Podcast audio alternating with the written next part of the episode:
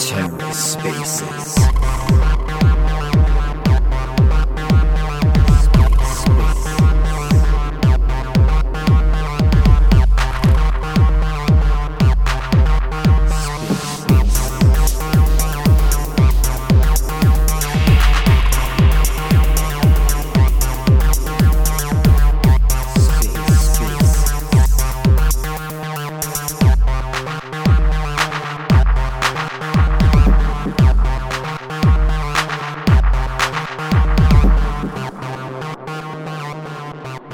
You hear me, Try? Uh, no, can you hear me? Yes, I can hear you, I think. Okay, but I can't hear you. Damn it. How does this keep happening? I don't know. How do we keep having conversation? It must be like the, the psychicness or something. I think so. Must be that Texas water I keep hearing about. Uh, Texas water's great, man. Daniel, can you hear us? Yeah, you know, I, I drank the uh, Bart Springs water once. I got pink eye. Wait, really? From drinking water? Just kidding. There, there's some. There's a popular springs in uh, where um, uh, Tritador lives. I think, right? Isn't isn't it there? Yeah, where like um, there's Barton Yeah. Springs. Those like Hamilton Pools, like right down the road from me, and it's like this, you know, not to be missed, natural water attraction, but like seventy five percent of the year is full of bacteria, and you just die if you touch it. Well, I you know, and, Au- I went to some springs in Austin. I don't know which it was. I, I think forgot the name, but anyway, I, I ended up getting pink eye, and I don't know if it was from that, but I concluded that it was.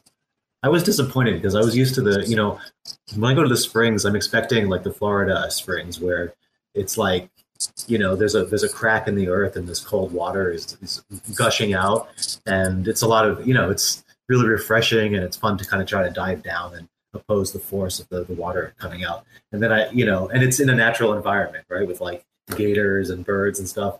But you know, so the springs over there in Austin, it was just kind of like a community swimming pool. Yeah, You know, it's, it's just just dirtier. Like like at, at least Yeah. a community swimming pool has chlorine and water you can see your toes in. This is like a dirty swimming pool. yeah, they they kind of trap the water in there too. Now that I think about it. So So you think it was the spring water that gave you a pink was- eye, it was or maybe the dirty ass pillow you were laying your head on? I mean, I'm just just throwing it out Yeah, there. there, there are a few Well- substances on Earth worse than the, the, the Hamilton Pool spring water. I would never touch that stuff.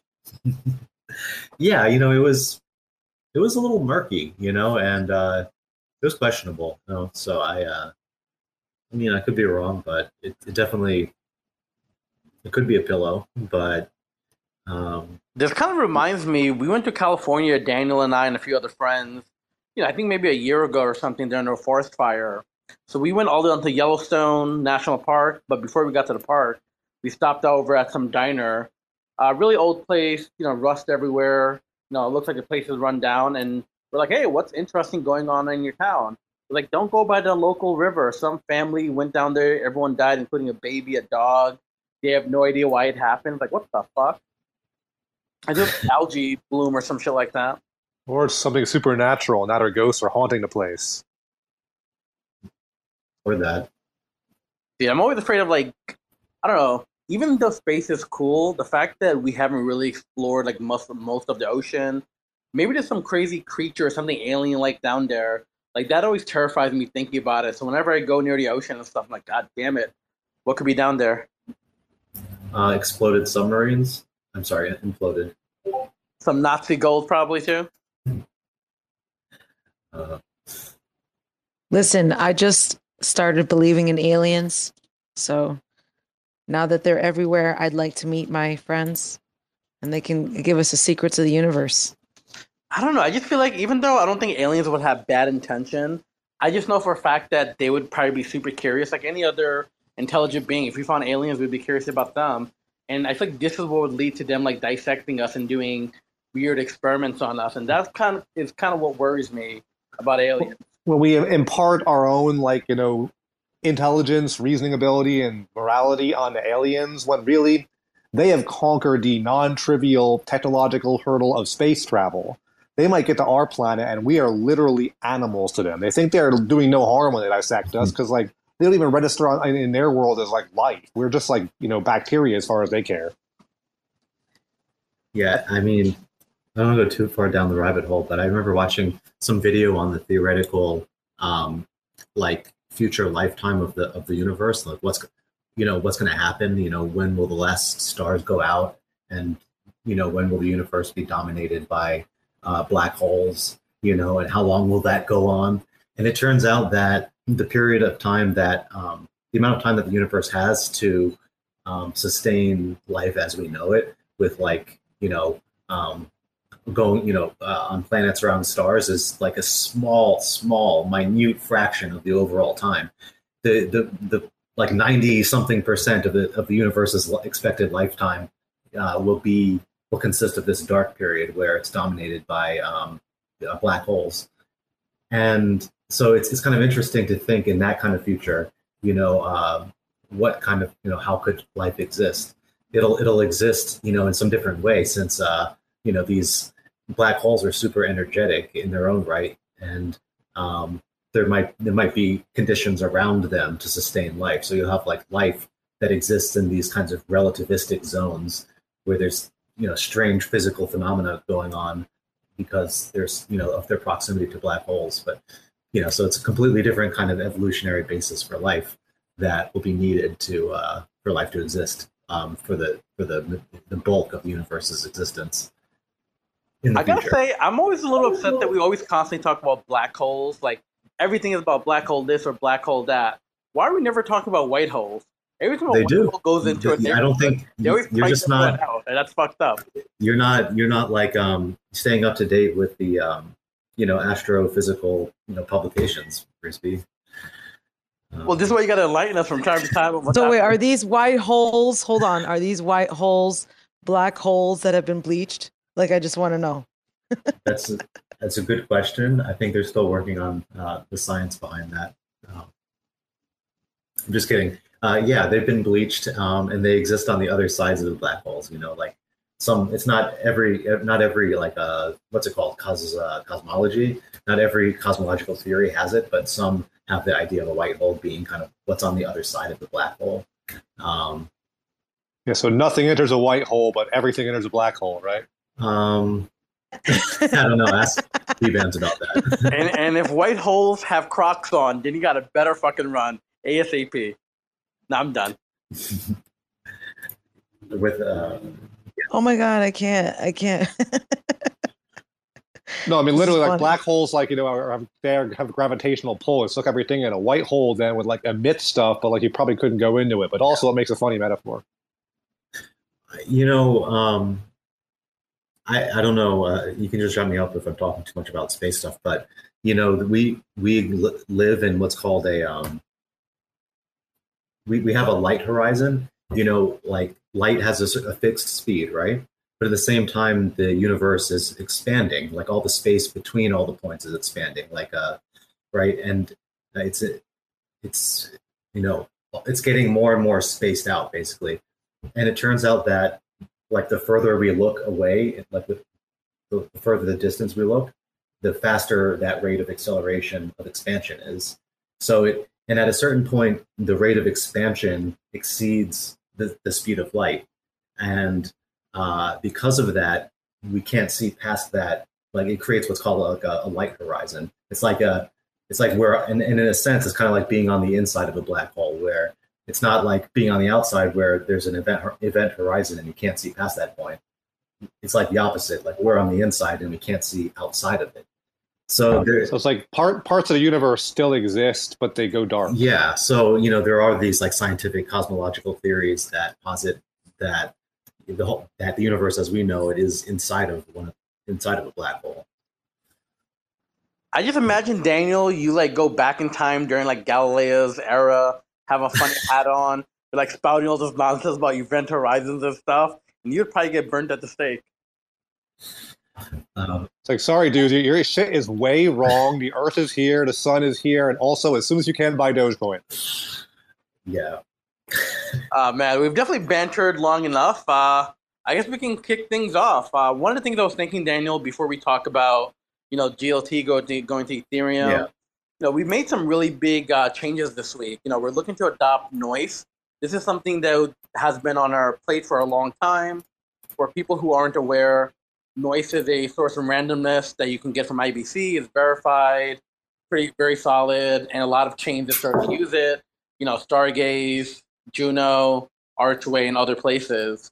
So maybe you can sort of walk us through Nois a bit. You know, where we're adding it, what we plan to do with it, because I definitely think this is gonna help ensure that our games and things we're doing is a lot more secure, and also like having verified randomness. Like creating randomness on chain is extremely difficult. So having a solution like Nois is like a fucking lifesaver.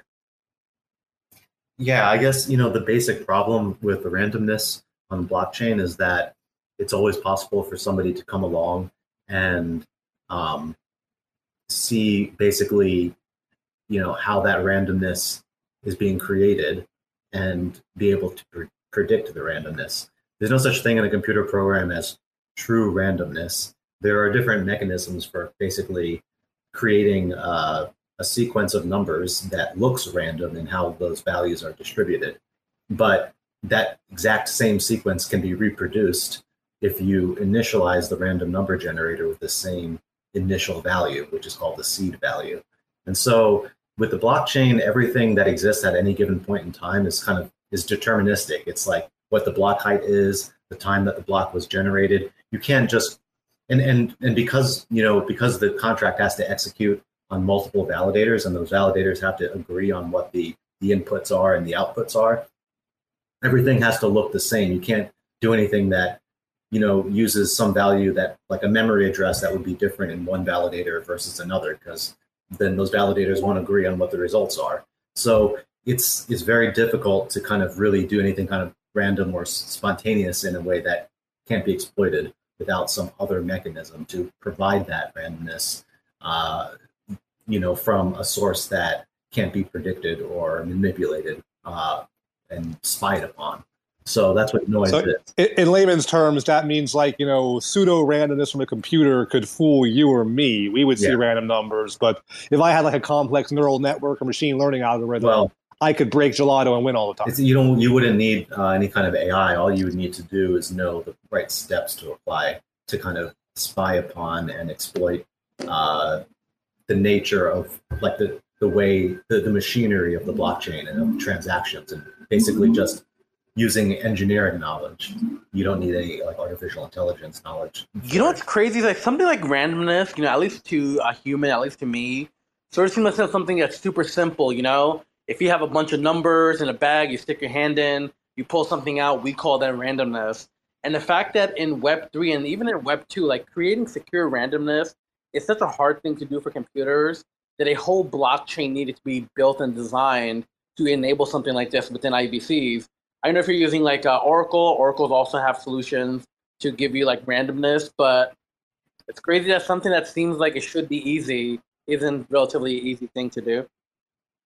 Well, I mean, if you think about it, like if I reach into a bag and pull out a random marble or something, that's not really random. I'm I'm inclined to reach a certain way because of my brain, because of my hand size and shape, the way I shake the bag, um, you know, the the texture of things. Like none of that's actually random. You could probably, if a computer knew all those variables and a million times of you reaching into a bag, it could probably figure out that randomness too.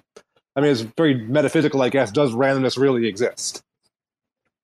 That's definitely true. You know, I feel like every time you watch a movie about people predicting the future and stuff, this is exactly what they do. Take all the variables, run the simulations many times, and try to determine what's the most likely, you know, outcome that you'll sort of get. Yeah, so funny tech quest for Daniel then. So I mean, if we assume that true randomness might never exist, even what Nois does is not technically random, it's just like good enough to make a computer be fooled and think it's random. Is there like, you know, kind of like a I don't know, like a almost a computer virus war? Will someone else figure out a way to break Nois randomness? Then No. Nois figures out a way to make it even more random and so on. the the um the random like the the the so you know that what I mentioned before the the seed value um that it, some is sometimes referred to as like entropy and uh the more entropy the better basically for the randomness and the the, the entropy that the randomness that uh, Nois sends over is very high. It would be called, I think, cryptographically strong randomness. And it's very unlikely uh, it's it's way more likely that anything we would do or anything um, someone else would just hack together would be superior to what they're doing, uh, both in regards to how they're generating the randomness and the, the the quality of the randomness in the sense of the quality being how random it is. You know how how close to a nat like organic and that randomness in nature is. Like if you were to drop a handful of toothpicks, how would they how they would spread out? It's pretty close to that. You know, it's it's not going to lump a bunch of toothpicks strangely together in some weird way. You know, in the manner of speaking, it'll be a natural distribution.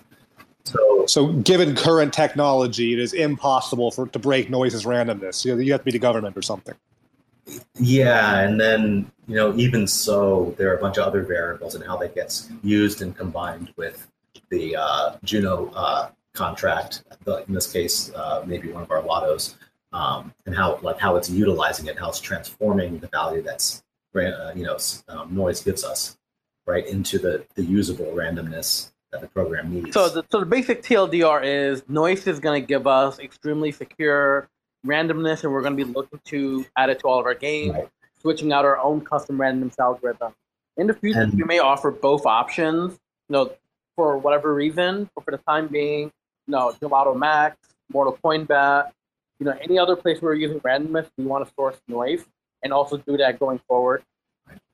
And um, right before, like a minute before this space, I think I finally managed to get the integration working with one of the Gelotto Max lotteries uh, on the pick three. Um, so if you to buy, like, if you buy tickets, it's gonna, it does, it starts the whole workflow with uh, Nois and you know sending, uh, it's doing a bunch of IBC stuff and it's receiving the randomness and drawing the numbers with it.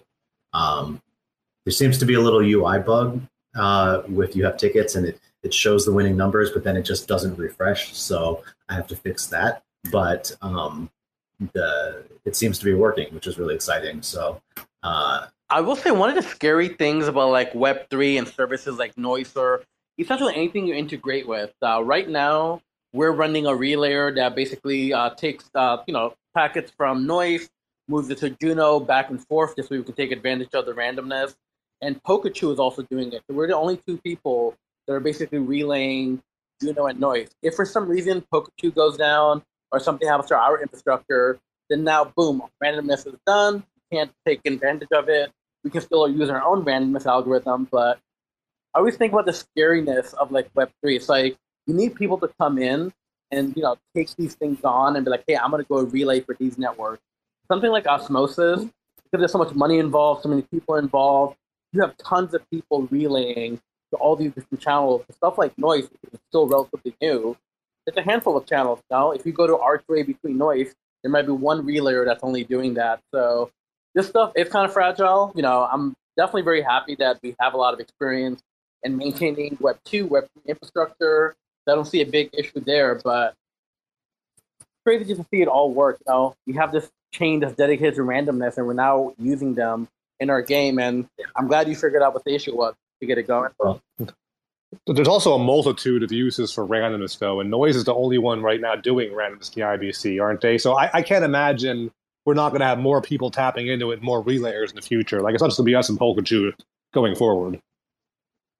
Uh, yeah, probably not. Um, you know, I think uh, there's plenty to do with randomness. It's just, um, you know, and now, and I guess you have to get over that that initial hump of just figuring out how to integrate it. You know, like Rizbe was saying, you know, you got to set up the relayers if they don't exist. You, you know, you have to, and you have to figure out how to like di- uh, triage and, and debug it. You know, what because IBC isn't very well exposed in like MintScan. It's very difficult to really kind of understand what's happening, and there are a lot of steps. You know, uh, the the the logs that are generated are quite expensive and sometimes very cryptic. Uh, so, um, you know, once you get it working and you overcome that initial hump of just understanding the whole thing, um, then you can kind of it's a rinse and repeat kind of thing where now when we ha- we can have a other contract we can just kind of install install it elsewhere and, and they've they've done a really good job at making it um, user friendly, like from a developer standpoint, and they made it really easy to integrate. Um, and they're also really kind of like strong. Uh, Simon and Katarina, Katarina, they're very um, strong, you know, engineers, and you can tell that they uh, they have a lot of passion for what they do. And um, I mean, I kind of wish they were in here so we could give them a shout out. It's really amazing to see such high cal- caliber engineers like you know the Nois founders, and to be able to mm-hmm. work with them directly to like debug, get all this going, and also getting them, you know, to also help us like audit and look at what we're doing. That's like a really amazing feeling to be able to work with all these amazing engineers. Even recently, we're, we're working with Pumpus to figure out if there's some way to use like skip protocol to reduce like fees what our end users pay. We need to tap in and work with all these brilliant engineers. It's definitely something I really love about Cosmos. Other ecosystems, you don't see too much of that. But at least within Cosmos, you definitely see all these engineers, you know, trying to help each other out. Yeah, and for people on the call who don't know, I mean, Nois has been pretty good to us. Like, in addition, like working with us on issues like this, um, they gave us a Genesis validator delegation. I mean, when you think about randomness and our gaming platform, it's a natural pairing. So, um, once they're like trading and they get an airdrop or something, you know, look at the Nois, invest in it. They've been good to us. I mean, even beyond doing uh, just validated delegation, they also gave us a really big vesting of Nois token to use for randomness. So for the foreseeable future and probably a really long time, almost all of our randomness is paid for. So this allows us to really tap in, try to use your system, try to break it, use Nois everywhere without breaking our bank, you know, allowing us to become more sustainable. So eventually in the future, you know, when our vesting does run out, now we'll have all the games using it, you know, through staking of the house, we can automatically convert stuff, pay for the randomness, but kind of nice to have that level of support for them so we can experiment and try all these things. I think they, they take a portion of the um, Nois, uh, the payment that you give them when you use the, uh, the randomness and they, they burn it. So it's a way of also, you know, helping them in their tokenomic model. Yeah. So TLDR, Nois is great. It's coming to all of our games. We're going to prioritize using Nois for randomness, but for whatever reason, if Nois ever goes down, then we can always fall back to our own randomness algorithm. So I'm kind of glad you almost got all that stuff working end to end. I did actually. It's the pick three. I just have to fix some stupid front end bug now because it's uh if you if you didn't win, it, it's not it's not like resetting the state of the lotto. It just continuing to show the, the winning numbers, which is a little annoying. But at least it's not the important thing. The important thing is that it's actually using Nois now and it's working end to end. Yeah. So we definitely talked a lot about Nois. I'm glad that stuff is going well. Before we get into GLTO moving over to Ethereum, maybe we could touch upon Archway a little. You know, I feel like we have a lot of good developments happening there. We deployed staking of the house, in the near future, people stake Arch token, current Guild. We're also looking to deploy our all of our games there, plus new games. And you know, this is a bit of alpha, but I could share it here. It looks like our grant application to build the human validator protocol, which will be used in the prediction market, got approved by Archway. So we're meeting with them. We're working out all the details. But I'm really excited about that. So I know we talked a lot about human validating protocol. It seems like now we're actually getting ready to build this out. So, Daniel, why don't you give us a little bit of a, a sneak peek of you know the whole system that we're planning on doing? Yeah, so I mean, I guess right now um, we're in the stage of of uh, you know upgrading our app so that it support it's multi-chain. So you need a way to you know intuitively switch between Archway and Juno, for example, if you're gonna if there are lottos in both you know on both networks. So that's something we're working on. There, there are a few you know issues with the wallet man with managing multiple connections at the same time. So just um, working through that. Um, but yeah, on, on the in regards to the prediction market that was being mentioned, um, like what what do you uh, what do you think, Rizbe? I mean, like how much detail should we go into here? I guess maybe we can give an overall view of the prediction market and how human oracles will play in. But before you dive into it, I definitely want to let people know you know, what is the problem that we're trying to solve with the human Oracle, you know, protocol? Mm-hmm. Essentially, today within Web three, if you want to get access to any type of data, you know, from Web two, you have to use an Oracle to get that into Web three. And you know, within this uh, space, especially within Cosmos, that information is very limited so far. So if you as an individual wanted to onboard some type of new data into Web three, you know, if you're using Chainlink, for example, that's potentially hundreds of thousands of dollars you need to pay to basically onboard a new data source into Web3. So what we're looking to do is find a way to get real world information onto the blockchain in a way that's safe, secure, and relatively cheap. And this is the idea of where like the human oracles, uh, you know, sort of come in. We almost envision these, you know, human oracles as validators, right? You go ahead and you can create some type of question. Hey, who's going to win the next election, Trump or Biden? Or hey, which is going to be the first celebrity to die in, you know, next year? and people can basically you know put up some options. And essentially when an event happens you're allowing humans to come together to sort of say what the truth is. You know if you're honest you're getting rewards. If you're a liar you're getting slashed. And there's incentives for you to be honest. And that's sort of the basis of the human oracle protocol is you know onboarding cheaper reliable data onto web3 and with that daniel maybe you can give us right. a bit about the prediction market how that's going to work you know, and tease whatever else you mm-hmm. want. Well, it's basically, you know, you can think of our prediction market as, you know, decomposing into these two things, into this human oracle or human validator um, protocol that you mentioned, and then that, uh, and then another like contract that allows you to basically trade on the uh, trade on outcomes on a, you know, uh, who's going to win an election, and um, the reason that's important that those are two distinct things is because the the human validator protocol is useful for other types of applications. Like you know if there, if we ever if somebody ever wants to come along and build something where you know um, you know they, they can present a question like is this uh, is this is this authentic? Or could you you know um, I don't they have some something I don't know something they uh, they want other people to look at and to verify its authenticity they can come along and they can like put this uh, this prompt out there, and, and other people could come along and um, you know create a consensus as to whether it's authentic or not as a service.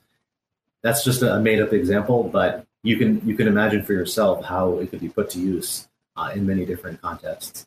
You know, naturally. Is there applications for this for like our football squares app? Like you know, like Chainlink wouldn't know what the score for a right. football game is, but the humans could vote on that. Exactly, and um, you know, people ask the question about how, you know, you're going to have actual humans, you know, inputting results and game, you know, game outcomes and other things. Uh, you know, how are you going to, isn't that dangerous? People will manipulate it. Well, I mean, I think the thing, the innovation and the challenging part here is designing um, uh, a solution that, you know, for those problems. Uh, and um, so, you know, what we have in mind currently is, is something that's uh, akin to something like a jury pool, where other contracts can come and they can kind of request a jury, and uh, and that jury, you know, they can say, you know, for, we want ten people, ten jurors. Uh, those jurors have to be, you know, have like ninety percent responsiveness ratings. They need to have like a track record of voting, of no having no disputes, you know, um, and other such criteria. And uh, when it comes time to enter, you know, to come with a to a verdict, as it were, you know, those like 10, 10 jurors will come together and submit their responses and um, receive whatever incentives are um, promised by the um, contract that's using the service. So if we have like a, uh, you know, if you build an app where you want people to answer some question, you can that app can promise, you know, each uh, juror some percentage of um, like a dynamic percentage of, of something or a fixed amount, like uh, you know every juror will get you know uh, an atom or something, right? So um, that's kind of what it's going to look like in terms of the, the user experience. You when you know when uh, you're you come you want to you want to create a bet uh, and you then you want to configure like what uh, what kind of jury do you want or you know I'm just using a metaphor still, but you'll be able to say, you know, you require a certain level of, um, you know, reliability, a certain like rating of jurors. Uh, I mean, so, when you say that, it's almost like you're saying, you know, at least what I'm hearing is that you can pay a premium on honesty. Know, if you have a big game, a lot of money involved, it's like, hey, I want my jury pool to be X, Y, and Z. You must have X amount of stake. You must have been honest this percentage at the time. This must be responsiveness you can select all those mm-hmm. things and maybe make the payout bigger versus hey Right. if you have a general jury pool where anyone can jump in but it's Right. still based on honesty their weight you know a lot of other factors then maybe Right. the rewards they get won't have that extra premium so it's nice Right. to like go down to that fine grain level if necessary And and we'll you know one of the things we'll we'll also do is uh, create a mobile app that is basically just an an inbox. So it lets people who are participate participating, you know, as these jurors, um, to you know be notified that it's like time to vote on a you know a particular matter um, to submit their response, um, you know, and other such things, you know, to encourage to make it fast, right? And um, you know, I, I I think I'm we're also baking into into this protocol some notion of evidence, you know, to be able to um, not only vote on what the outcome was, but also point to or, or provide um, like evidence in terms of supporting materials and to allow that material to be uh, endorsed by other users to say that this is yes valuable information. And so we can factor in the this kind of thing as a, a kind of a participation to say like when you look at the, the, the jury pool you'll be able to see like how quickly do people respond their responsiveness and in addition to that you'll be able to see how much evidence they historically provided you know and, and how, like in what percentage of their juries did they present useful uh, information you know? So um, how much research did they do you can it like that. So It sounds like we have a whole lot of options and bells and whistles we could really integrate into this thing. I mean, it depends how granular we want to get. Um, so spitballing, how long do you think it'll take to code this and put it on Archway? I mean, that's it. Really uh, depends on some factors that need to be more, you know, thoroughly considered. But um, I've made significant headway on the the core smart contract for creating these jury pools, uh, these juries, and so um, you know, I've worked out the math and uh, the the ways of calculating these scores. Um, so you know, I already have a head start, but I can't give you like a like a, a you know a, a- date on it. Like a, we, we have to. I feel like we also need to iron out what we want in the initial version. So in V1, we definitely want to ensure people are able to stake some type of asset. This way, let's say you're betting on a game that's worth a few hundred or a few thousand, you need some level of self stake to be able to like, you know, Yeah, uh, vote on that. This way, if you do lie or do something malicious, we can, you know, slash your self stake. In V2, what I would really love to see is to sort of take this and add in the formula where users can stake with people who tell the truth, almost like validators. So if you're someone who has this type of asset and you're like, hey, I really want to make you know money from telling the truth, but I personally don't want to be involved. Let's say Polkachu or even Tank, you know, they're trusted, Yeah. you know, entities that are telling the truth. They have the track record. This is going to now allow users to stay with those entities. You know, hopefully in V2 or Mhm. later. This way, those trusted entities can now vote on bigger things, have more weight, and whatever rewards they get, a portion of that will get distributed back to people that are staking with them. You know, right now within Web3, we have like companies set up that basically do things like validation or build infrastructure for Web3. And depending on where you are, it can be very profitable. And we want to do the same exact thing here. Is we want to make telling truth, you know, profitable, and we want to see people building businesses and enterprise around telling the truth. So funny tech question. Like it seems like the the MVP can be very simple. We just make the core functionality, but there's a whole lot of options, bells, whistles, metrics we can I mean, add. Like this is how hard is yeah, sorry, I mean, that's true in regards to this core protocol.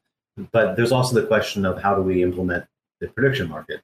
Like, do we, you know, there are different ways of, um, you know, the, like if you look at Polymarket, for example, they have this system for, they use a smart contract that basically deals like, I won't go into it, but they, they split dollars and they merge dollars. Like they, they whenever you whenever you post a like a limit order for something, you're you're creating shares in that in that moment. Like if you sell yes, you know, for twenty cents, then it creates like a, a buy no for eighty cents. You know, it's like they'll have because it's, it's so there's the mechanics of how do you how do you operate the um, prediction market, and uh, you know do we do something like them or do we do something like uh, the, the pari-mutuel betting you know where everyone puts their money you know all the proceeds goes to the winning side you know but i don't know we should have I'll, a discussion honest, I around that really like the notion of shares because Yeah. we might have some, you know, we might have a lot of bets that might be short term bets, like, hey, who's going to win this game or who's going to die or some random shit. But there might also be really long term bets. And I like the Mhm. idea of people buying bets, so yes and no basically become shares, and people are just trading that back and forth. And let's say something happens that makes people think, you know, people thought yes was a majority, so that's what they're sticking to. Now something happens that makes them think maybe yes isn't so confident. Now people are selling yeses to buy nos. I think that type of market dynamic could be really interesting, especially for I don't know. I can just see a lot of craziness like- that. you know, if you, you know, Polymarket, they uh, if you look at like one of their their markets around an uh, uh, political election, they they don't have. It's not like you go there and you you trade votes for Biden for votes for, for Trump, right? You get your shares rather. What instead what you see is Trump, yes, no. Biden, yes, no. And so you have a different market for each individual candidate. Uh, and um, you know, I was a little confused by how it worked at first because of that. It's, you know, I was thinking, oh, prediction market, someone's going to be trading Trump for Biden, but that's not so. So, um, you know, there, there, we really have to, you know, come up. I don't, I don't think we have the answer for that yet, but if we just do something very, um, maybe naive, like, you know, um, if, uh, if Trump wins, then everyone, you know, then then then the net, um, you know, then then everyone's the pooled money goes to just the Trump uh, shareholders.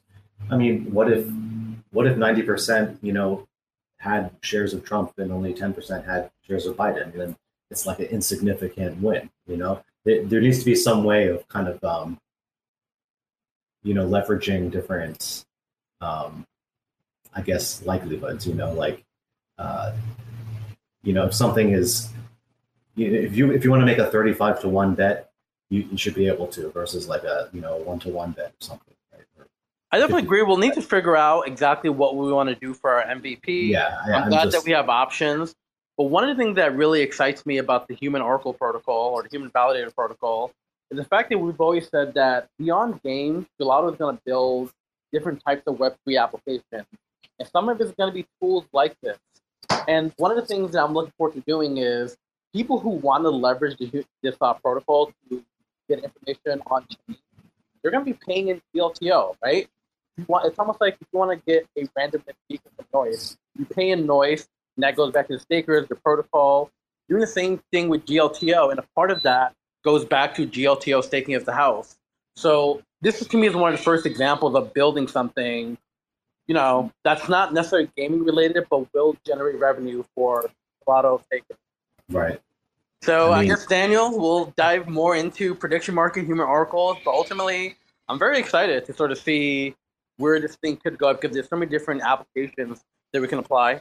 Yeah, Yeah, next week yeah, we'll figure out the details of the grant and stuff and what's involved and what we have to work with. But yeah, I'm kind of excited about this too, especially because like, you know, we finally like did a grant application and someone's like actually interested in something, you know, that Daniel came up with. Like, I really want to build this. He was really interested in doing this. We just never had the bandwidth because we're doing other stuff that we think is going to make more money. But I mean, this will be fun. you know, this whole time that we've had this, what what we were what we were intending to do from the beginning with Gelotto was make it possible for people to make their own uh, games, you know, their own raffles, their own lotteries, you know, uh, and in this case, their own bets. So uh, I think like uh, the Polymarket, this existing um, prediction market, they are the ones creating the bets. I don't believe some random person can come along and create one, right? They it's like controlled, and um, but if we can make this something where anyone can come along and they could post a bet and get other, you know, and use this human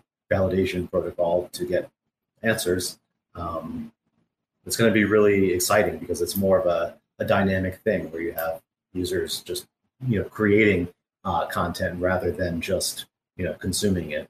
Uh, so, yeah, I think it's going to be a way more dynamic and exciting experience than uh, just kind of you know, maybe um, playing uh, regular kinds of games. It'll be more interactive. If we have more of a, you know, if we have something like a discussion going on around you know, each bet, that's going to be another uh, reason to participate. There's some kind of social aspect now. So yeah, you know, V1 might not have have everything, but it's it's just easy to to to see different possibilities of things we can do with this. Um, and and Archway, you know, uh, they're the first to really, you know, volunteer uh, such like uh, support um, for something that we want to do. So uh, I'm really happy to have them, you know, on our side with this, and uh, you know, to have to be able to leverage their um, their whole, um, you know, uh, infrastructure for um, marketing or getting the word out there, you know, for driving traffic to it. Because that's one of our. They've also been really generous to us with a validator delegation too. I think the overwhelming majority of our stake tokens are from them, the the Archway people. So yeah, whatever you know, whatever they want us to do, you know, in building their network, you know, do it first, fast, and well. Because I don't want to be one of those Cosmos chains that just kind of takes the money and doesn't do shit. Yeah, uh, I, I don't want to point any fingers or anything. Yeah. I will say one of the craziest things that I sort of experienced. Uh, if you guys hear an echo, let me know. I ran upstairs, and sometimes there's an echo in my kitchen. But it was crazy that you know, as we're working with Archway, the found the founders sort of was like, "Hey, jump on a call with us. What do you guys need?" And they're continuously giving us resources. You know, we're we're running into some issues with uh, running relayers for CW20 between the chains, and now we have a whole team dedicated that's helping us solve through that. So it's kind of nice to have that level of support. And it's also nice that, that you know Archway wants to support you know dApps that aren't the traditional copy and paste you know dexes, NFT marketplace, and just all the same shit that you see over and over. You know, for Web3 to truly succeed, you got to treat it like the actual internet and build cool, interesting apps that people want to pay for. And I love that, you know, once we build out this prediction market and the human oracle, we're going to give it to people be like, hey, what can you guys do with this? What's some crazy shit? What type of crazy bets you can come up with? Or maybe even build some other application that leverages the human oracle protocol to build something cool out. Like one of the ideas that one of our friends talked about many years ago was what if there was a way to have a neighborhood app where people can create like a job board, like, hey, in this neighborhood, clean up this or do this. And once they do this thing, we need some way to verify that someone has done the work. And if they've done the work, then they get rewarded in whatever that project's you know asset is. So with something like the Human Oracle now, something like that is possible. It's possible to do something in the real world, verify it, and bring that chain information on chain and do it cheaply too. I mean, there's all kinds of like you know out there applications. Like I don't know what the, the, the legal application would be, but it could be like you know settle my dispute with my neighbor. Here's my side, here's his side, and people vote on that, or mediate my divorce. I mean, if you're willing to you know be bound by whatever your human validators decide, I mean, there's no reason you couldn't. It's just you know whatever people can come up with. There's, there's a, a use right. for people to vote or give you you know their their honest opinions on it. Yeah, maybe this is uh, like a perfect segue you know, unless there's uh, something else you want to talk about for human validators or the you know prediction market, maybe we can talk about GLTO to Ethereum. Yeah, no, I'm tempted to go off on a tangent, but you should go ahead. Uh, Dan, why don't you do like a two minute no, tangent? No, no. Go, go for it. Go for the Ethereum. All right, cool.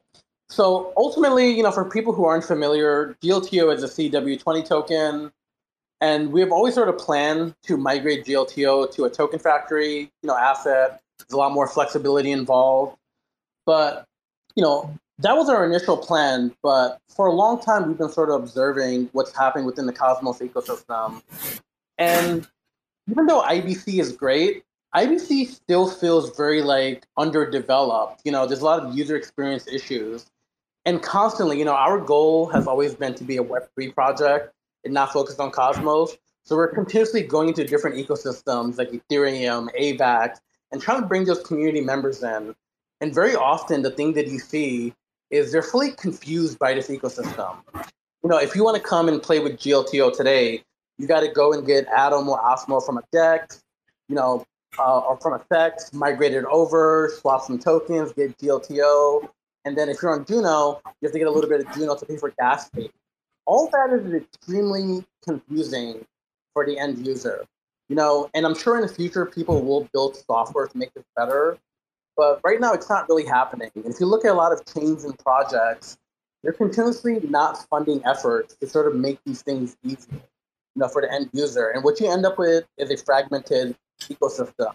You have all this block space across all these different ecos, uh, you know, projects and chains, but there's no one really filling it. There aren't enough DApp builders, and the type of like found or the type of like delegations or grants you see is usually to like insiders, friends that they know, people building stuff that already exists that doesn't bring any traffic. You know, and a perfect example of this, you know, is when you know we have something like Osmosis, right? We have something like Kujira. These are like two of the best dexes within the IBC. Why the fuck do we need a third random one for?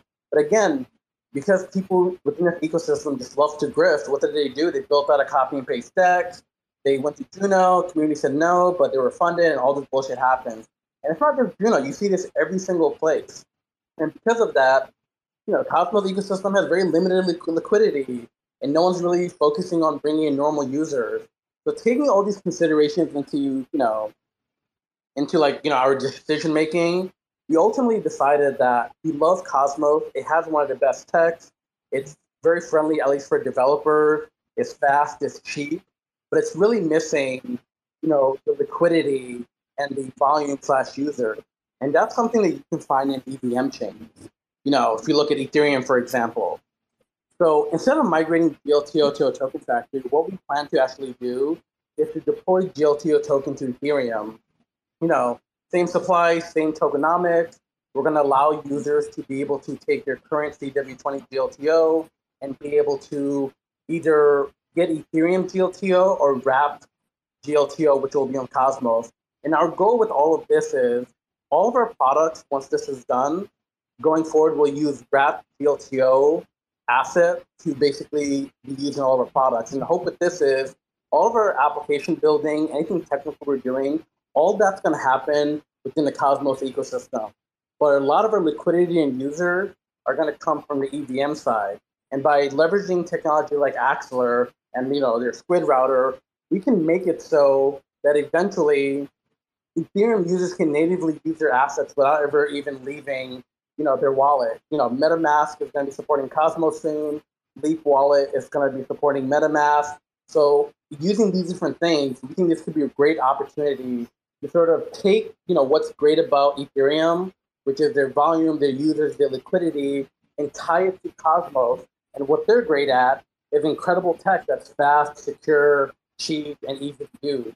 And we're hoping by doing these these two things, we're going to be able to create a more, you know, bigger reach, be able to do more, onboard more users, have a lot more volume. So Ethereum GLTO will be launched on Uniswap, and the wrapped GLTO LPs will be launched on Kujira and Osmo. So again, I said a mouthful. We're definitely gonna have a lot more details. We're gonna, you know, have a timeline, you know, and everything we do, we want to make sure it's very easy for people to migrate these things over. So I'm gonna take a pause there. Try in case you have anything to say. If anyone, you know, within our audience, if they want to come up and talk, uh, feel free.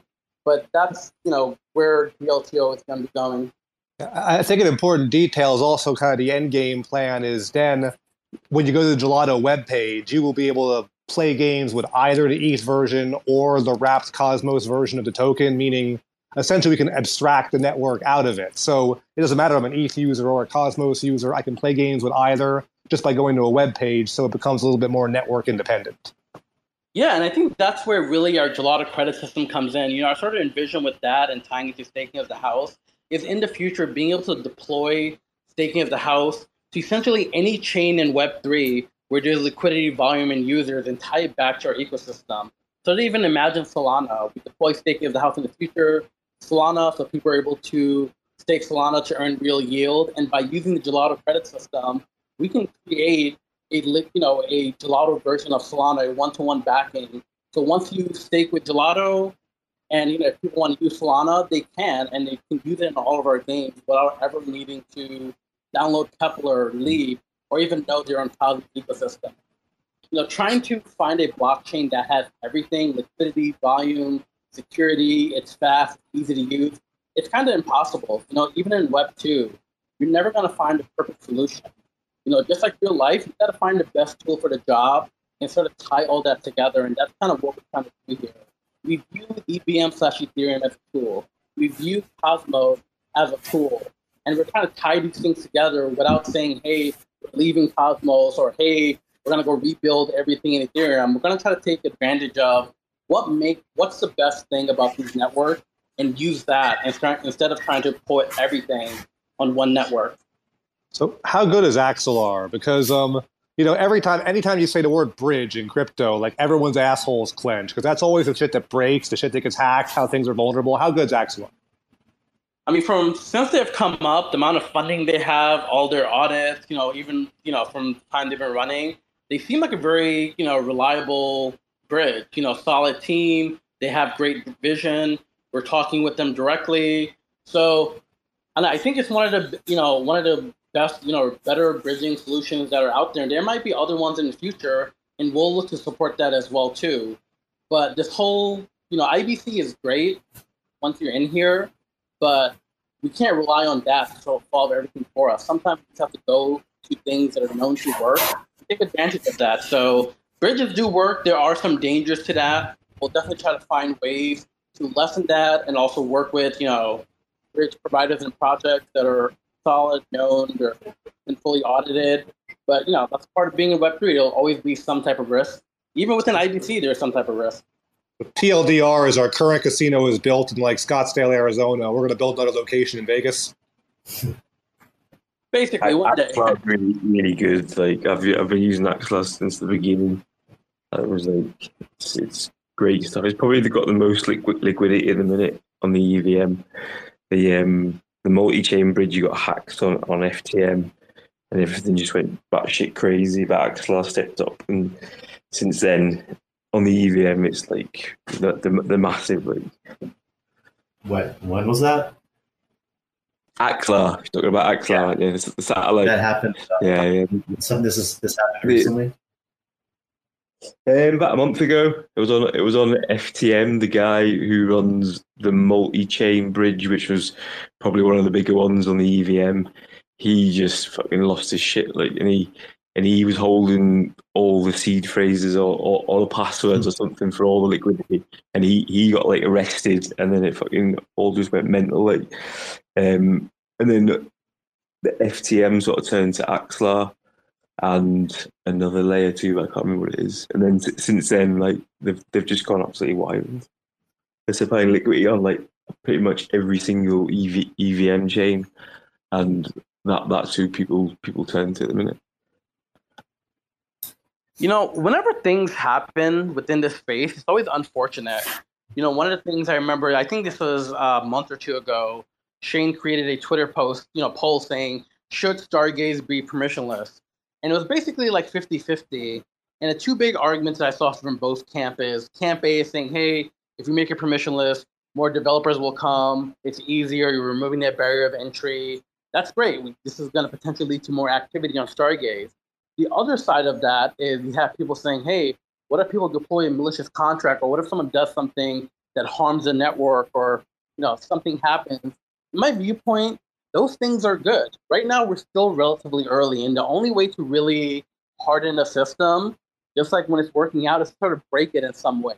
And this is the reason why when you work out you're literally ripping your muscle fiber regrowing it and making it stronger.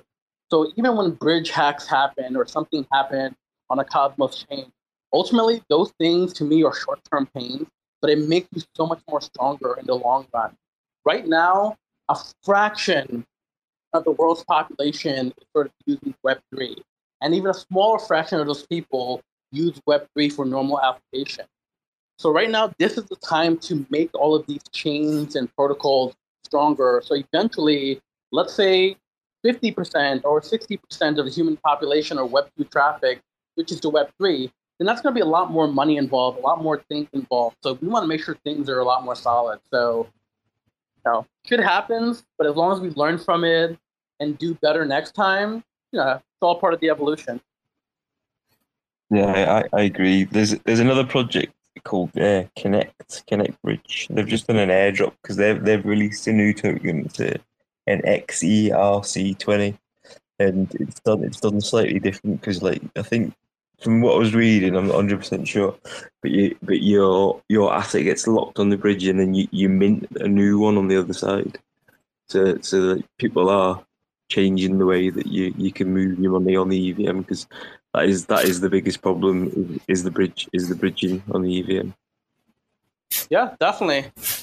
And hopefully these things will just continue to get better. And beyond even just GLTO, you know, we do want to move other future assets spanning across multi-chain. So even our core uh, Series 1, Series 2, and Series 3, portion of those we plan to move over to the Ethereum side. And I think by putting this, you know, focus on trying to capture the liquidity and volume of EVM and applying and using it with the power, powerful tech of Cosmos, I think we might see some interesting things happen here. So again, I'm not sure of anyone else who's sort of trying this type of experiment, but I was from a business side and a project side, this seems to be like a logical step for us to go and help take this project, you know, this brand and what we're doing to another level. Like we've always said, at least for our gaming platform, we want Gelotto to sort of be like Steam of Web3 in the future.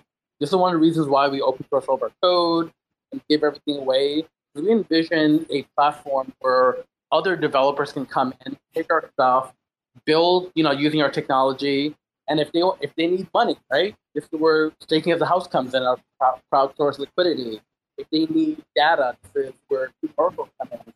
If they need bot protection or security, this is where they can take advantage of our other tools. Take all of these things, build fun products to go and use, and a percentage of that revenue go back to our platform and ecosystem.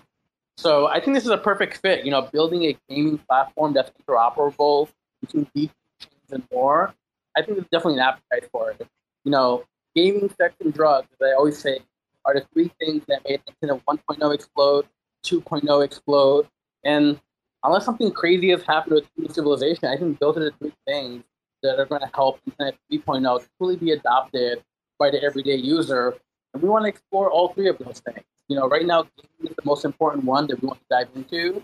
But once that's done, we want to focus on the other two. I think I think what what's going to put Gelotto like miles ahead of everyone else on the EVM is is that you're gonna you're gonna go over there and you're gonna appear to be a new project. Obviously, you, we know that you're not on the Cosmos, but on the EVM, you're going to be like like the new boys, and it's not going to be a case of of oh buy our token and then in in six six months we'll have something where you can use your token. You're going to have a product straight away, and that and that on its own is going to be a novelty for an EVM for an EVM project where you can actually buy the token that day and then you can go and stake it to the house, or you can go and play play Max. Or you can go and do this. I can go and do that. They, they're gonna they're gonna fucking love it. Like I mean, there isn't much you can do on uh, just Ethereum, right? Like it's so slow. Uh, people haven't really built. I mean, all the all the DApps are basically um, just tokens, right? There isn't much actual develop like development on that chain because what does it have? Like six to twelve transactions per second, right? Like I don't know what Juno has, maybe like around two thousand transactions per second or something. I, I don't know. What, I forgot the. And I feel like this is where people go to L2s, and this is where like some fragmentation really starts to happen. At the end of the day, beyond Bitcoin, Ethereum is the next most valuable block space, right? This is the reason why gas is so high. This is the reason why everyone's trying to file ETFs for it. I don't think Ethereum is going anywhere. You know, during the last cycle, everyone constantly talked about the Ethereum killer, Solana, Cosmos. I don't think there necessarily will ever be Ethereum killer. I think Ethereum has a very special place, which is for smart contract development, the volume, the liquidity. I think all that, most of it will always be on Ethereum. But the hope is other chains will offer different things that Ethereum doesn't do very well today, whether that's security, speed, cost, and this is where everyone's going to tap into that. So I think this model that we're looking to take, Right. I feel like it's what maybe other people will do in the future as well too. Just because from a business perspective, it sort of seems to be the obvious one. I'm not sure about what the flaws will be, what we'll discover, but you know, throughout all of that, I'm sure we'll learn and grow from it. I think like it's a fundamental truth right now, which is if we were just to stay on Juno and a couple of other Cosmos blockchains, there there isn't really enough just overall volume uh, and um, activity to support. I don't know if it's even enough to support one full time developer. Right? It's not a feasible job it's not a, not a feasible career choice to become like an independent uh, team or um, smart contracts, you know, slash DApp developer, and that's part of the problem. It needs to be economically like feasible for a person to be able to um, get a salary for their work, right? Like a lot of times, what I, I think what I see happen on these Cosmos chains is that the projects that get the grants, you know, the first grants or the um, they get you know selected to do various projects are ones that have um, already some kind of financial backing, which means that there's some rich person or entity that is going to fund a team to build something, and there's some kind of selection bias it seems, and that and that organization is going to get the, the, the grant. You know, it's it's not as easy for um, an independent project like Gelotto or just an independent developer to get have that level of trust from the start and, and to get those same grants. Uh, or and and and because of that, you know, at the same time, it's difficult to make software uh, that runs on Cosmos chain that does something that makes the uh, the the team enough money to survive on, and it, that should definitely not be the case. Like it should be possible to write apps that you know to create businesses that are fundamentally like you know primarily on the Cosmos blockchain uh, that you know that result in a successful business, uh, right? And that, but there's just not enough liquidity and activity on, on the network to make that so right now. So, and I think maybe that's one of the reasons why we continuously see copy paste stuff, right? If you go to most chains, everyone sort of faces the same exact thing, even if you're AVAX, right? You can have amazing technology, you can have amazing features, but it's never going to be enough for people to randomly find out who you are. Like crypto is already a niche, and within that niche, Cosmos a tiny, is a tiny niche. Within that, Juno and each individual chain is a tinier niche, right? Stuff like AVAX is also a tiny niche, right? Just for like TVL comparison, I think someone recently pulled these numbers. Like Osmosis TVL is like 100 million something, right? Mm. If you look at this, uh, uh, the TVL of Uniswap, that's like two, 3.4 fucking billion dollars, right? The amount of users they have. So it's just, it's, it's kind of hard mm-hmm for people like you know, maybe if this was three, four years ago, creating a blockchain was a very difficult thing to do. It's almost like think about the person who created first web app, right? Super difficult. Coding Amazon back in the day, hard as hell. Now you can easily build Amazon, but that tech is not mystified anymore. It's been evolved and fine tuned. Same with Cosmos. It's extremely easy right now to go and start your own. You can start a local validator, which is your, own blockchain You deploy your own mainnet, you could have one or two, like a handful of validators do it. Deploying a blockchain is easy as hell now. And because of that, you have all these different blockchains you know, show up. They're being funded by you know the foundation for selection bias company. And because people know this, there isn't a lot of volume and traffic. And the way you make money here is by going to the community pools, by getting grants. People are like, oh, I'm going to build this DEX for you or do this liquid staking thing that's the easiest thing that they feel is what a grant will give. But a place like Ethereum, where you have all this volume, traffic, liquidity, people can go and experiment and try crazy stuff. You know, that whole friend tech thing that was created, people were messing around, but because of all the you know users and volume EVM chain has, thing sort of exploded. Imagine if friend tech was deployed in Cosmos today, it probably wouldn't have caught on. No one probably would have given a fuck right? So instead of trying to, you know, find the perfect blockchain, it's like real world. Let's just use parts of technologies that sort of works and does what we want, sort of tie all these things together. So definitely don't want to go on more of a rant. I know we've been going for a while. So, you know, we've said a lot of things. Sports Square, if, you know, will wrap up. So hopefully it'll be done in a few days. Nois integration coming natively to all the games. And GLTO is moving to Ethereum, right? And one of the questions people ask, oh, I got to deal with gas fees now. Not really. So because Graph GLTO is what all our assets will do, and that's going to be on Cosmos, you're going to be paying Cosmos related fees. If you want to bridge over to Ethereum and do speculation on that side, feel free, you're able to do so. But either way, it's going to be an interesting challenge and an interesting process. And throughout this entire journey, we'll definitely keep everyone a part of it. We love turning on the lights. We love you know, telling people what we've learned. And regardless of us succeeding and failing, I think there'll be a lot of great things to come from this, and we'll definitely share it with the community. Yeah, it's gonna be um, it's gonna be fun. So we should probably call it. Uh, like I said, we've been going on for a while. So if anyone wants to come up and say anything, feel free. If not, try B Ben, Daniel, eh, or Lord. If there's anything you guys want to say, you know, feel free to sort of do your closing remarks. Um, Um, just just that we've got a couple of um, new X spaces that we're toying about with. So keep an eye out for that and, and come and come and join in on the fun. And on my end, you know, I was I was trying to get uh, Sports Square, you know, by today, but um, just had too many unrelated issues to work through and other things, so I had to focus on getting uh, Nois uh, wrapped up because uh, we want to have that in place by the time that um, you know Yieldmos. We're going to be, you know, just to recap, we're going to have um, integration with Yieldmos, so people can allocate some portion of their staking rewards to go into uh, buying uh, lotto tickets automatically. And so I wanted to get the Nois integration finalized for that. And um, it's going to be um, Yieldmos is going to be at Cosmoverse, and they're going to be doing a presentation. So hopefully they're going to be showing some of our NFTs and talking about the our, our you know this what I just mentioned, just giving a little demo.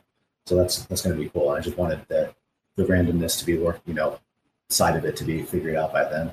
Um, so I'm It's crazy that we forgot to mention the whole interchain lottery stuff with Yieldmos. You know, we'll definitely talk about it another time, but it still blows my mind that we're basically going to have lotteries for all the major chain. It's going to support Yieldmos, so you can take a percentage of your you know, restake uh, or percentage of your validated rewards to buy a lottery tickets. But so will normal people be able to buy into it. To support uh, restake after Yieldmos. And, you know, I think that's also crazy. But before I talk anymore, I know we have someone who came up. Crypto, car, APR. Thank you for coming up. If there's something you want to add to the discussion, uh, feel free. Hey, thanks for bringing me up. Um, you know, I uh, I, I want to just kind of preface it by just saying I know you were trying to wrap up, so I'm not sure. Maybe now it's not a good time for me to bring up something because I think it will prolong the conversation. So if you're really trying to wind down here, uh, you know, maybe I'll save it for some other time. Then I'm just being respectful. Nah, drop it, man. Uh, we always love to, you know, know what we're thinking about. If it does become a long-winded conversation, definitely, definitely do a different space on it. No, I'll be honest. I, I do tend to, you know, initiate long-winded conversations. So just full disclosure there. But I mean, it may not even really be related to your topic of the space. So another caution there. So, uh, you know, I I, I, I, I just don't want to be rude. But I mean, hey, um, if you guys want to keep it going, then I'll, I'll jump in. But I'll leave that to you. Thank you. Yeah, I would say this. Uh, we do weekly spaces. We also try to do a bunch of spaces throughout the week besides uh, this general update one. Since we're kind of wrapping up, if it's not fully related, definitely jump into another space in the near future and let's talk well, I mean, about you can it. just you can say what it is. Maybe maybe we, it's not that bad. Okay, sure. Yeah, I mean, and you can reject the question, and we can save it for another time. That's Sure. perfect. Thank you. Um, I was just going to ask you. I mean, um, uh, you know, and, and it looks like this crowd over here is, is seems very tech savvy um, from some of the other spaces that I've been on. Um, so, with that in mind, I wanted to just put it out there. Does it seem to you that maybe crypto might be, and it doesn't really matter what um, uh, you know uh, layer we're talking about, right? Um, you know, most of the narratives that are coming, whether they're crypto related or Web three related or whatever, they just seem to be coming from uh, some sort of an organized, you know, central kind of, you know, place of origin. I, I don't know if anybody else is feeling that way. Um, Can you give an you example? know, just more. For instance, that um, okay, I'll, uh, the best example that I can give you is all right now. The pretext or context is I started observing crypto Twitter as of October 2020. All right, so uh, since then I noticed that everybody kind of vouches for a project. What project? Oh, I love the people out there. You know, they're such great guys, but really no technical detail about the project in itself. Uh, then you find out that everybody's kind of paid as affiliates. So obviously, you know, we're you know, it, it creates this chain of, uh, uh, you know, people vouching for other people only because there's payment involved. So now, you know, um, if there's a hedge fund or something that basically uh, decides to hire a bunch of people just to put out a narrative, I mean, is that really inherent in sort of the core principles, or let's say, first principles of crypto, which, in my opinion, immutability is a huge thing. Uh, you know, um, uh, trustlessness is a huge thing. Um, so yeah, it was more philosophical in that way. That makes sense. I definitely don't think it's like fully malicious or conspiracy related. Yes, there'll be some bad actors that are trying to do some stuff in the space, just like any other space. I think ultimately this all comes down to people thinking within the same box. You know, most people say Web three is the next internet, but from like talking to a lot of different teams and people that are involved, they continuously see crypto as an investment vehicle. You know, it's like if you look at Web two today, no one looks at Web two and says, "Hey, Web two is a Web two. You know, it's an investment vehicle." There are certain apps or services within that ecosystem that are vehicle, you know, investment vehicles. But generally, it's just a platform for build cool shit that other people want to pay for. For a very long time, not I can't even say a very long time. You know, crypto is still relatively new, and I think you have a lot of people that just sort of think within that same box. You know, they aren't seeing Web three as a general decentralized platform you can build applications and do cool things that people want to pay for. And I feel like the more examples of apps you start building, stuff like OnlyFans, gaming platform, or know, some type of fart thing that people would enjoy, right? Those are the type of things that's going to bring in normal users. And beyond normal users, most people in crypto, you know, sort of see things through the crypto lens. They're like, oh, having a wallet, doing a hardware wallet, know, hot mm-hmm. wallet, doing all these different things, that all seems normal to me. But that's not normal to the average user. To the average user, when they go to any other application, they're logging with their Gmail. Boom, their account is created if they want to add their credit card and buy tokens in the game, all that is easily streamlined. And that stuff is possible with Web3, but not enough people are putting their focus on that. So I think we'll eventually get there. You know, Gelotto is one of those teams that are trying to do something similar to that. Now, make it easy for people, build fun things people want to pay for, and hopefully more and more people will do that. These these projects that are kind of you know vouching for each other, you know, I, I imagine I imagine that they're mostly projects that are like only intelligible to people who are already familiar with crypto, right? It has something to do with staking or with NFTs or with you know tokens, this and that. It's like Rizbe is saying, it's those these projects are probably not building a payroll software. They're not building some art software or some um, you know business deal workflow software, some random thing that you can think of. I mean, think of all the startups out there and all the different products out there, products for ordering dog food.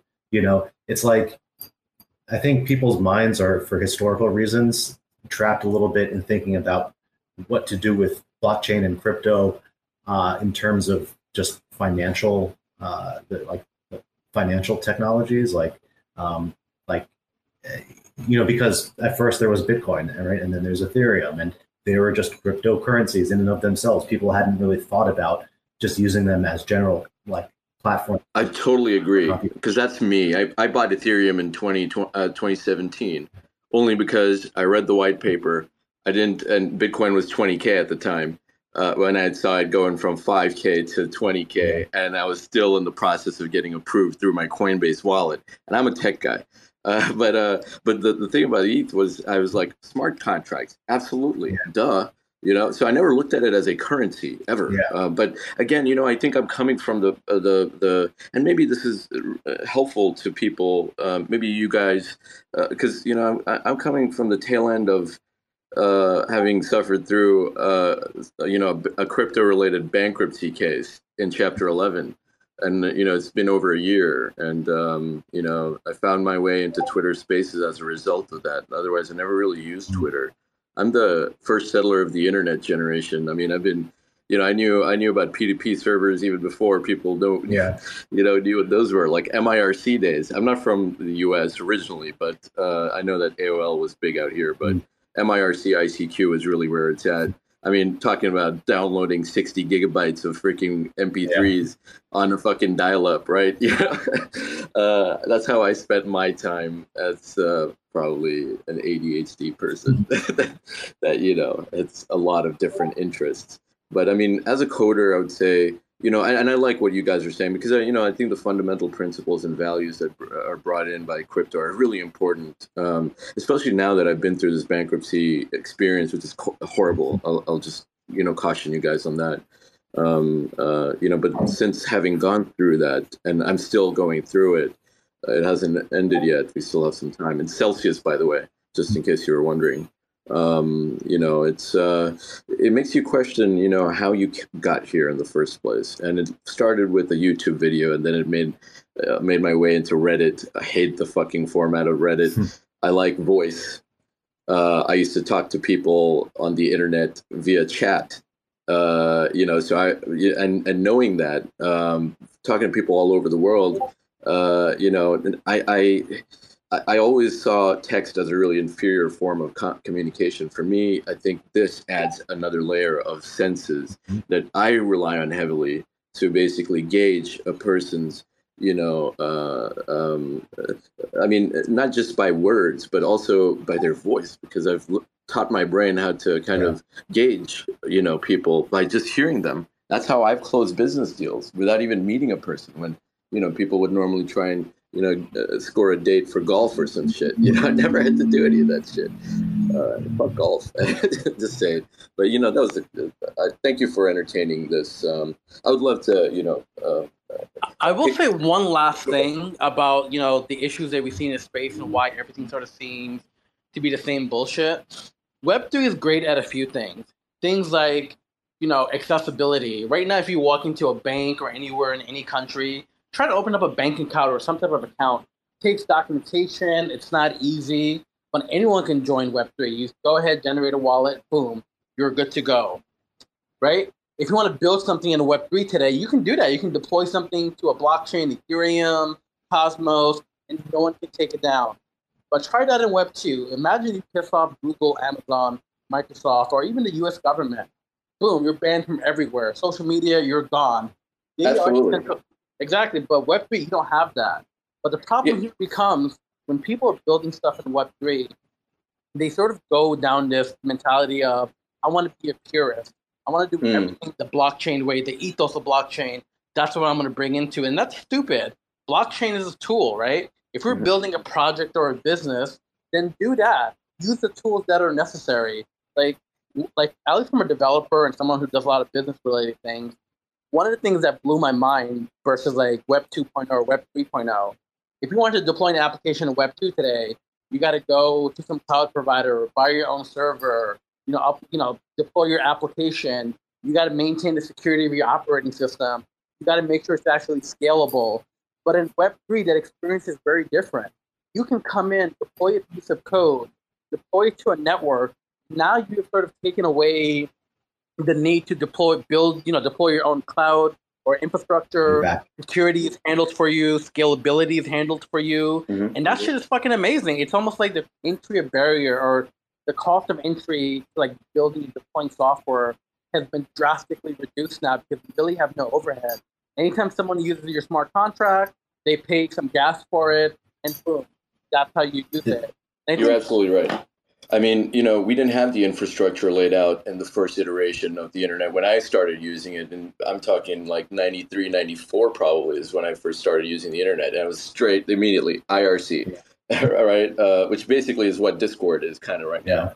Um, so that always existed. And, and, and you know, um, I think you're absolutely right in the sense that, um, uh, you know, blockchain um, I consider it. I think I, I, maybe this is the best way for me to uh, you know uh, make an analogy of it.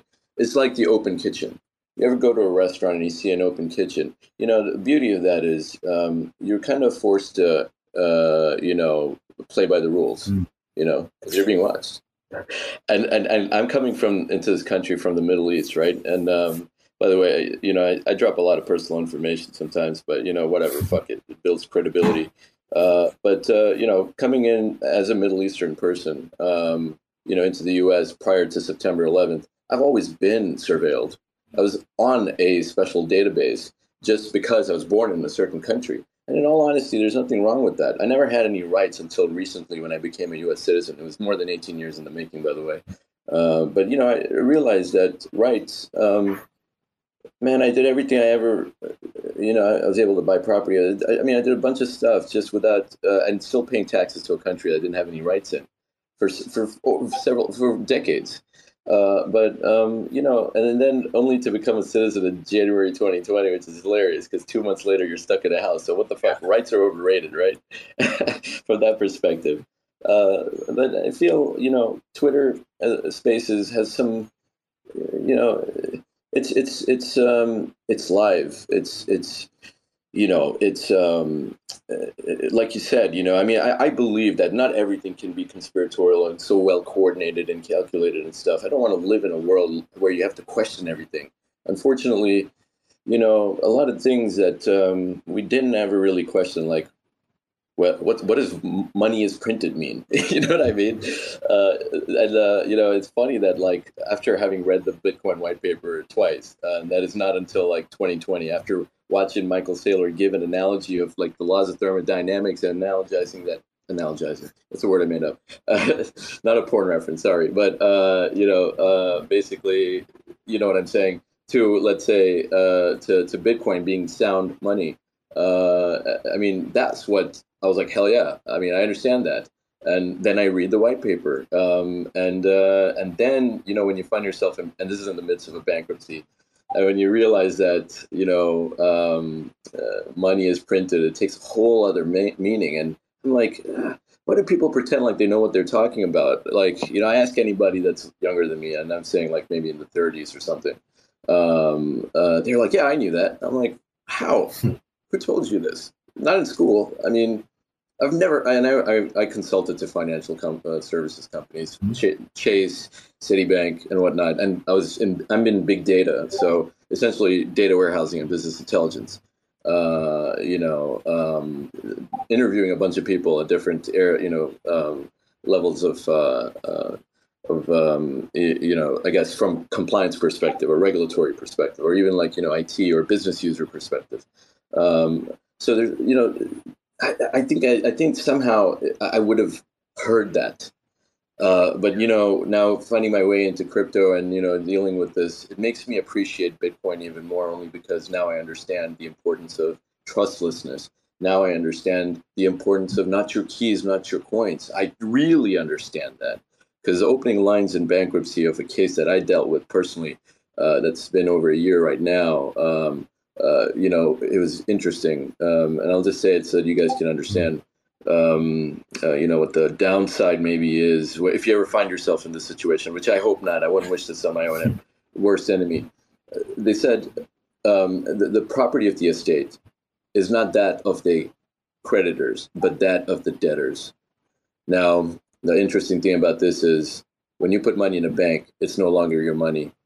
And, um, uh, you know, in that moment when I was thinking my ignorance, right? Um, that I'm fucking the creditor. I mean, I'm sorry, I'm the debtor.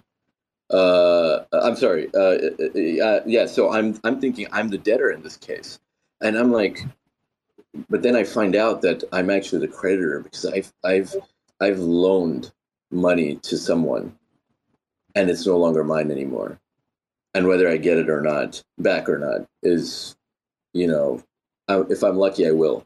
If I'm and I think that's why it's so important to like yeah. understand fundamentals and like learn all yes. this stuff. But with that, I do have to go give my daughter a bath. So we will be calling you. But I want to say I really enjoyed this conversation. Every once in a while, meet someone that has like interesting background. I kind of hope you check out Gelotto. We definitely would love to talk to you more. Yeah, for sure, man. Maybe Thank like you for come up with something.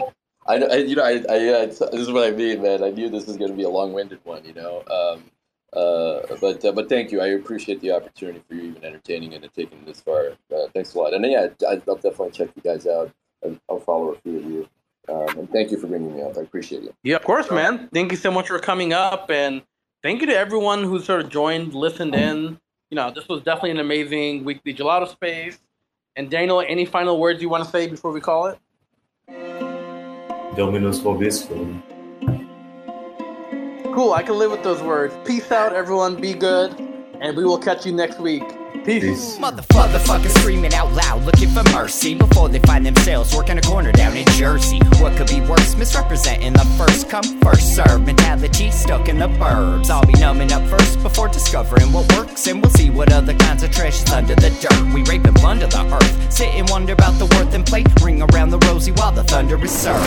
Motherfuckers walking around here looking faceless, trying to make a living selling friendship bracelets. Dead ends dragging out the max amount of payments. Red down days, got 'em acting all bankless. Yo, fam, what? Check these tokenomics. They probing this bear, flexing broken honest. I had to lay my soul down. I'm just roasting honors, and then to end a long day, 11 bowls of chronic. Never known the politic, I was born to frolic. It's been my policy to pollinate all over the plot. We got a lot of apologists jumping in at the top. We like to measure their velocity before they hit rock bottom over impossible loss. It's all moss, and I'm liking the odds. Fondue in the morning, forming mycological bonds. Flick the cap, yo, the road is highly involved. Flip a coin, diary evolve. Motherfuckers screaming out loud, looking for mercy before they find themselves working a corner down in Jersey. What could be worse? Misrepresenting the first come, first serve mentality stuck in the burbs. I'll be numbing up first before discovering what works, and we'll see what other kinds of treasures under the dirt. We rape and plunder the earth, sit and wonder about the worth and play, ring around the rosy while the thunder is served. Trying to figure out the max amount of lace stacked in non-toxic, just to get a better place. Smacking on the hostage, like the shit is played for keeps. Clowns, white knight, and all these Maybellines. They call it implausible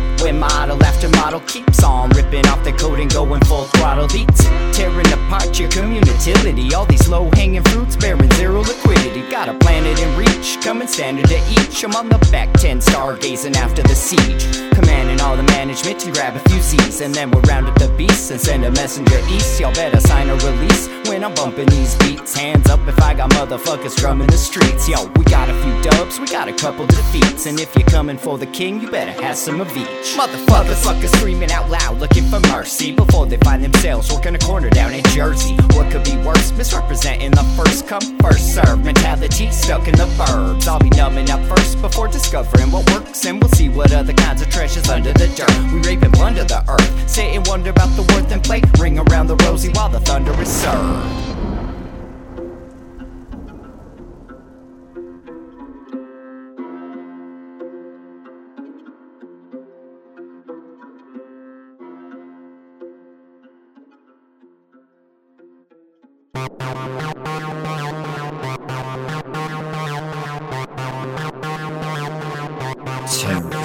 TerraSpaces.